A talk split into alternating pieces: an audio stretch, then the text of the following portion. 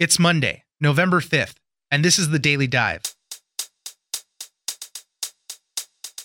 The midterm elections are finally here, and everyone is casting their ballots tomorrow. After two years with practically no political power, Democrats have a strong chance of winning control of the House, and Republicans seem likely to keep control of the Senate. Will the president's messaging win out, or will it be a blue wave changing the dynamic? Ginger Gibson, political reporter for Reuters, joins us for a midterm preview. What are the issues, how much money is being spent, and races to watch out for? Next, man's best friend never ceases to amaze, and it's all about that nose. We know that dogs can be trained to sniff out bombs and drugs, but they are also being trained to sniff out diseases. Researchers just presented the latest results of a study where dogs were able to correctly pick out the scent of children infected with malaria. Megan Molteni, writer at Wired, joins us to talk about medical detection dogs.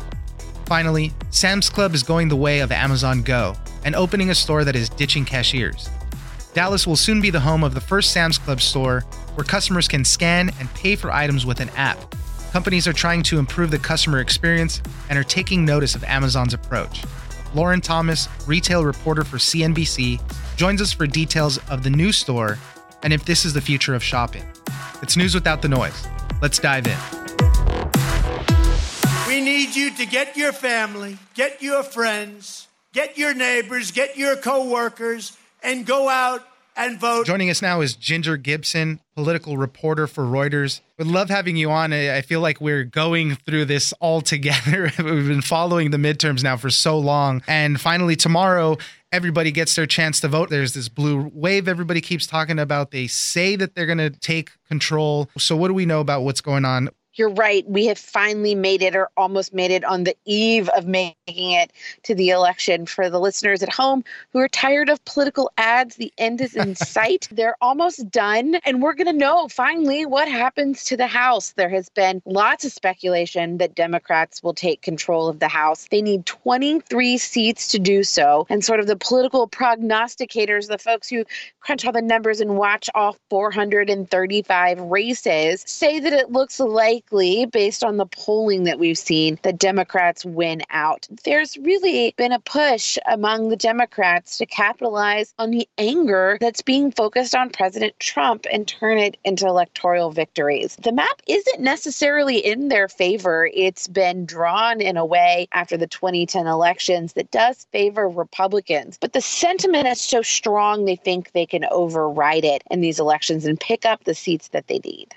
I've been hearing so much about immigration, obviously from the president. I don't know how much it is impacting the local races, though. What are the other big issues that everybody's focusing on? I've been out the last three weeks in some of the competitive House districts, and I can tell you that people are paying attention to immigration. The president last week releasing an ad that drew a lot of attention, a lot of criticism, also saying he would end birthright citizenship, something that seemed sort of comical even on its face, since one would have to redo the Constitution yeah. to get rid of it. But his base is responding to it. I talked to a woman last week in Minnesota who kept referring to the Anchor Baby program right. as if it was a program that someone was sponsoring. This is something that Trump knows his voters respond to. And it's not an accident that he spent the last full week of the election talking about immigration. Democrats, on the other hand, are talking about health care everywhere I've been. I'm hearing from voters and from candidates candidates that healthcare is their number one priority. And they're trying to talk about the tone. Last week, I was with the Minnesota governor candidate, Tim Walz, who's currently a member of Congress. I asked them about the president's immigration ad, and he told me know, this is about a lack of ideas and a lack of civility. They want to use the president's ad against him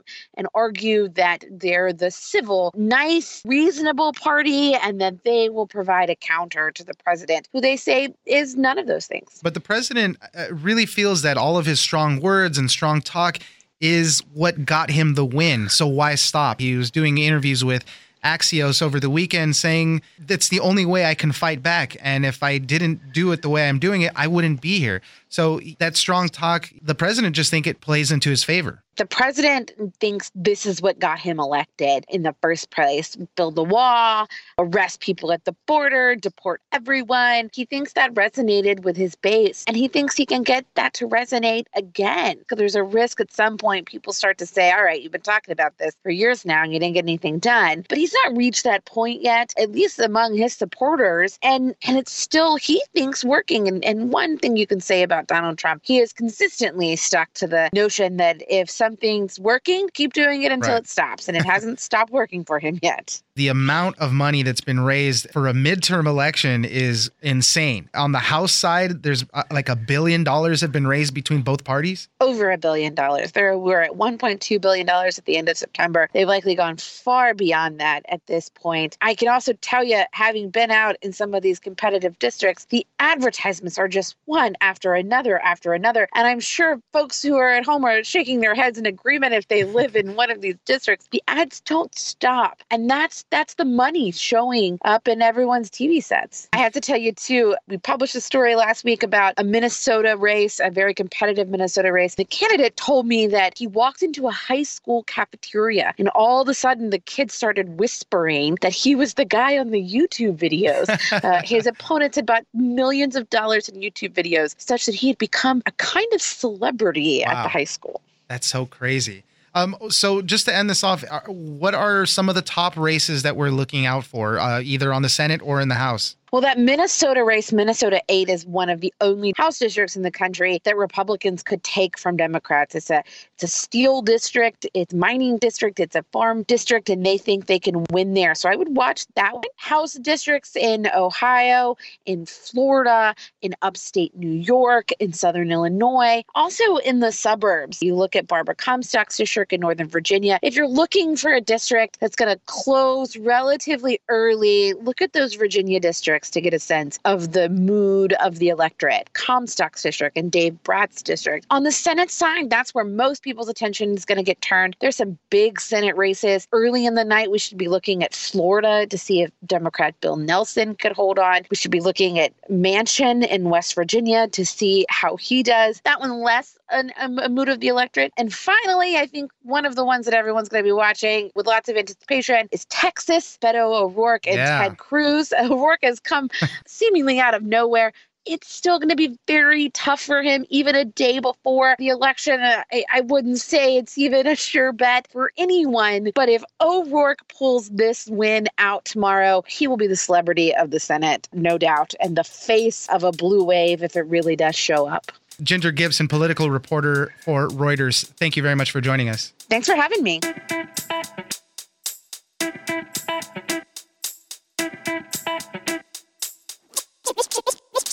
It's an incredible feat of evolution, right? Dogs have evolved over from their original wolf counterparts thousands and, and millions of years ago to now we have all these different breeds, and some breeds are better at sniffing than others. Joining us now is Megan Molteni, writer at Wired. We're going to be talking about man's best friend. I love stories about dogs, so many things that they can do. And scientists are getting them. We've all known that dogs can sniff out bombs or drugs and things like that, but science is taking it a step further and they're actually training dogs to sniff out diseases. Their noses can smell even the smallest things in like an Olympic sized pool. They're using dogs more and more. And one of the cases uh, that uh, you wrote about is they're getting dogs to smell out malaria. What do we know about this?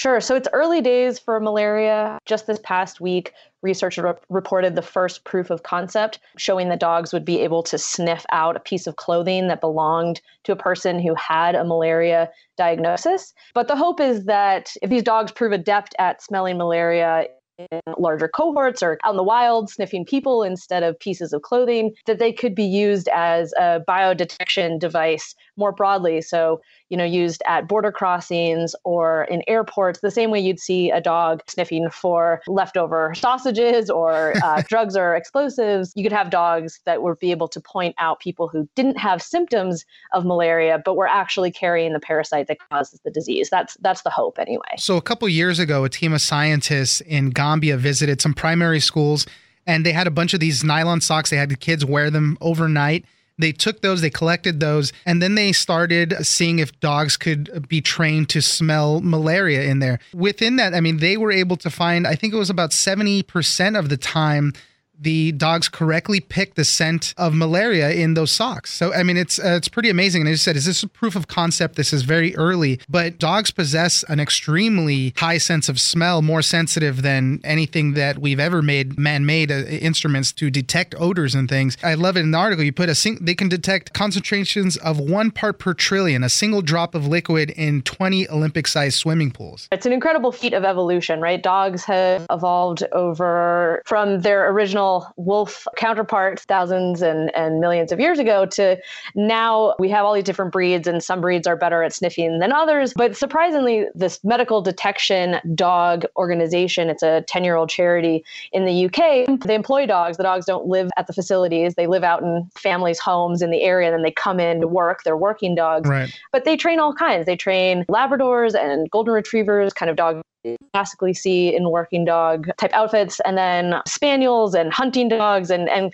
you know kind of any dog that has had a long history of using its nose in some way whether for for hunting or for for other purposes this work was funded by a $100,000 grant from the Bill and Melinda Gates Foundation. They've made malaria a priority in recent years. The person that they got to head this, uh, James Logan, you were writing that a few years back he was thinking if there was something that made mosquitoes more attractive to people if they had malaria. And that's kind of what clicked in his head that made him think, maybe I can get dogs to sniff this out? How did that work? This research was a collaboration between a number of organizations. So Logan was at the London School of Hygiene and Tropical Medicine. They have an outfit in Gambia. It's actually a department of the school. And then they also had a collaboration with Durham University, which is also in the UK. But Logan's role in this is that uh, as he said, he was an entomologist by training. And so early on in his career, like he was after that question that I think so many people want to know when they go on camping trips is like, why are you getting bitten by mosquito? Why am I getting bitten and you're not? Like that was kind of where where he started. And then as that kind of research evolved, he got this idea that throughout the parasite kingdom,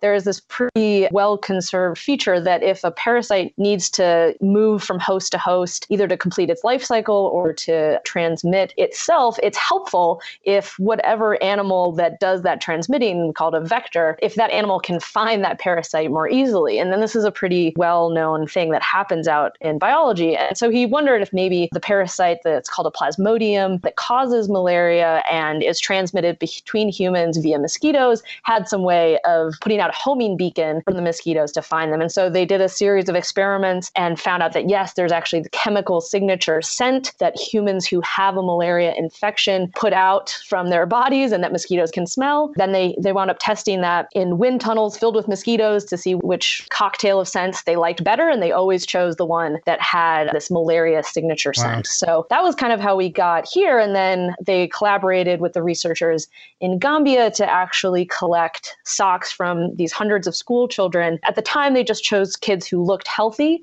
Everyone, you know, appeared well.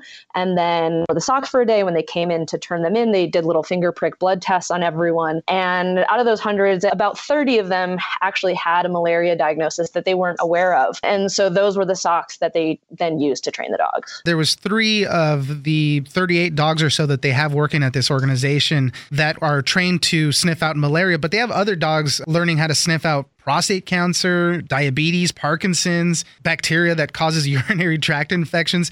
So they're being trained to sniff out very specific things, and it's done just as they would be trained to sniff out other stuff. It's a sniff and seek, basically. Megan Molteni, writer for Wired, thank you very much for joining us. Thank you very much.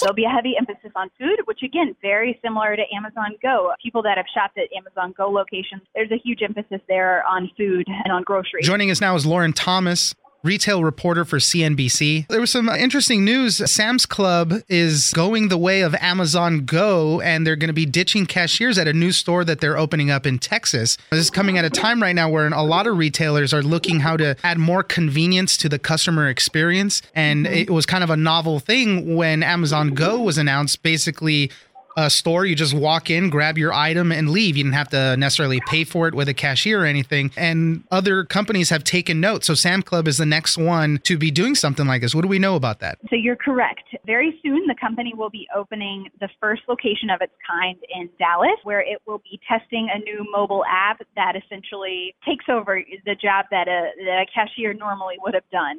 So shoppers will be able to use this app and, and they can go through the store and scan things as they're walking through and as they're adding things to their cart and essentially pay for that order right from their mobile device when they're complete and, and walk out and that's it. So it is, like you said, very similar, I think, in the grand scheme of things to what Amazon has been doing with Amazon Go. We're still in the early stages when it comes to Sam's Club. This is one store in Dallas and in, the company hasn't given a date when they will actually open it up to the public quite yet. I think at first they're going to trial it with a smaller base of users. So time will tell if and when this will ever uh, roll out and become something bigger, but certainly interesting to see that they are, in many respects, following in Amazon's footsteps. This is an evolution that we have been seeing. So many stores now have the self checkout line where you can take right. your card up there, scan your own items. But I've always felt that that process gets a little clunky. It's tough because you can't always trust the customer to navigate themselves out of it sometimes. Or if you're trying to buy alcohol, you still need right. somebody to come and help you out.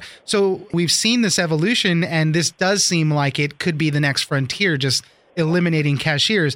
And not that they, you know, people would lose jobs, they'd just kind of be restructured around the store. So the Sam's Club store is going to be a smaller footprint than a, a normal Sam's Club, and they're going to focus on right. food, produce, meat, alcohol, kind of like a local neighborhood market almost. It sounds as if it is going to be, you know, there'll be a heavy emphasis on food, which again, very similar to Amazon Go. People that have shopped at Amazon Go locations, which are now obviously in Seattle, but they've opened some in Chicago since then as well, headed to California and New York with those stores too. There is there's a huge emphasis there on food and on groceries. So I think that's what Walmart, which owns Sam's Club, is trying to do with this store in Dallas. And you said that they're debuting a new Sam's Club Now app how is the shopping experience going to work? If you're currently a Sam's Club shopper, you might be familiar with something called Scan and Go. So that's actually something that the, the company has been testing already and for a while in its stores where you could walk through and scan items and kind of keep up with how much your purchase would amount to. This new app that will be rolled out in Dallas is essentially building on top of that. Now, what's really interesting is Walmart actually tried the Scan and Go app in about 120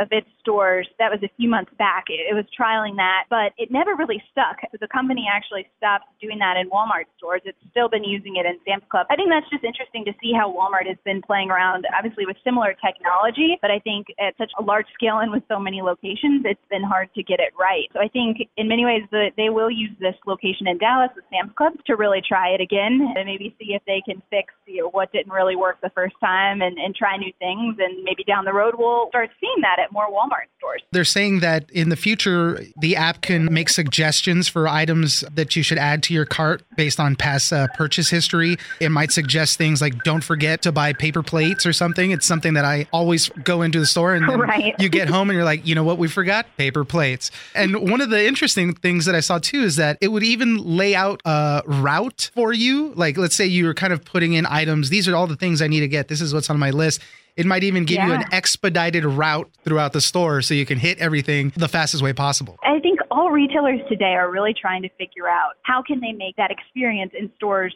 just as quick and easy as possible for shoppers. There are some people that still like to go in, in stores and have plenty of time to wander around, but I think there are there's a large majority, I guess, of consumers today that just want to get in and out quickly. And There will actually be cameras in stores too to track shoppers as they walk throughout. As we were saying, Amazon kind of starting this whole thing. They're saying that they can open up 3,000 cashierless stores by 2021. So it pushes a lot of these other companies to hurry up and get in the game crazy to think about just a few weeks back. There was a report circulating where Amazon supposedly said that they had thought about as many as 3,000 of these cashierless locations. So that really does put the pressure on companies like Walmart and Target and even drugstore chains like CVS and Walgreens to really step up. And I think we're starting to see a lot of these companies experiment with new technology. Even Macy's is actually rolling out a similar mobile checkout in stores where you can just scan your items and pay right there on the spot. So it's certainly an arms race among some of these big companies. Yeah, I can't wait till they bring one of these closer to me so that I can go in there and play around.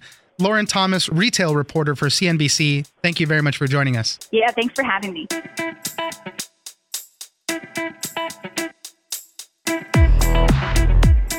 All right, that's it for today. Join us on social media at Daily Dive Pod on Twitter and Daily Dive Podcast on Facebook. Leave us a comment, give us a rating, and tell us the stories that you're interested in. Follow The Daily Dive on iHeartRadio or subscribe wherever you get your podcasts. The Daily Dive is produced by Miranda Moreno and engineered by Tony Sorrentino. I'm Oscar Ramirez in Los Angeles, and this was your Daily Dive.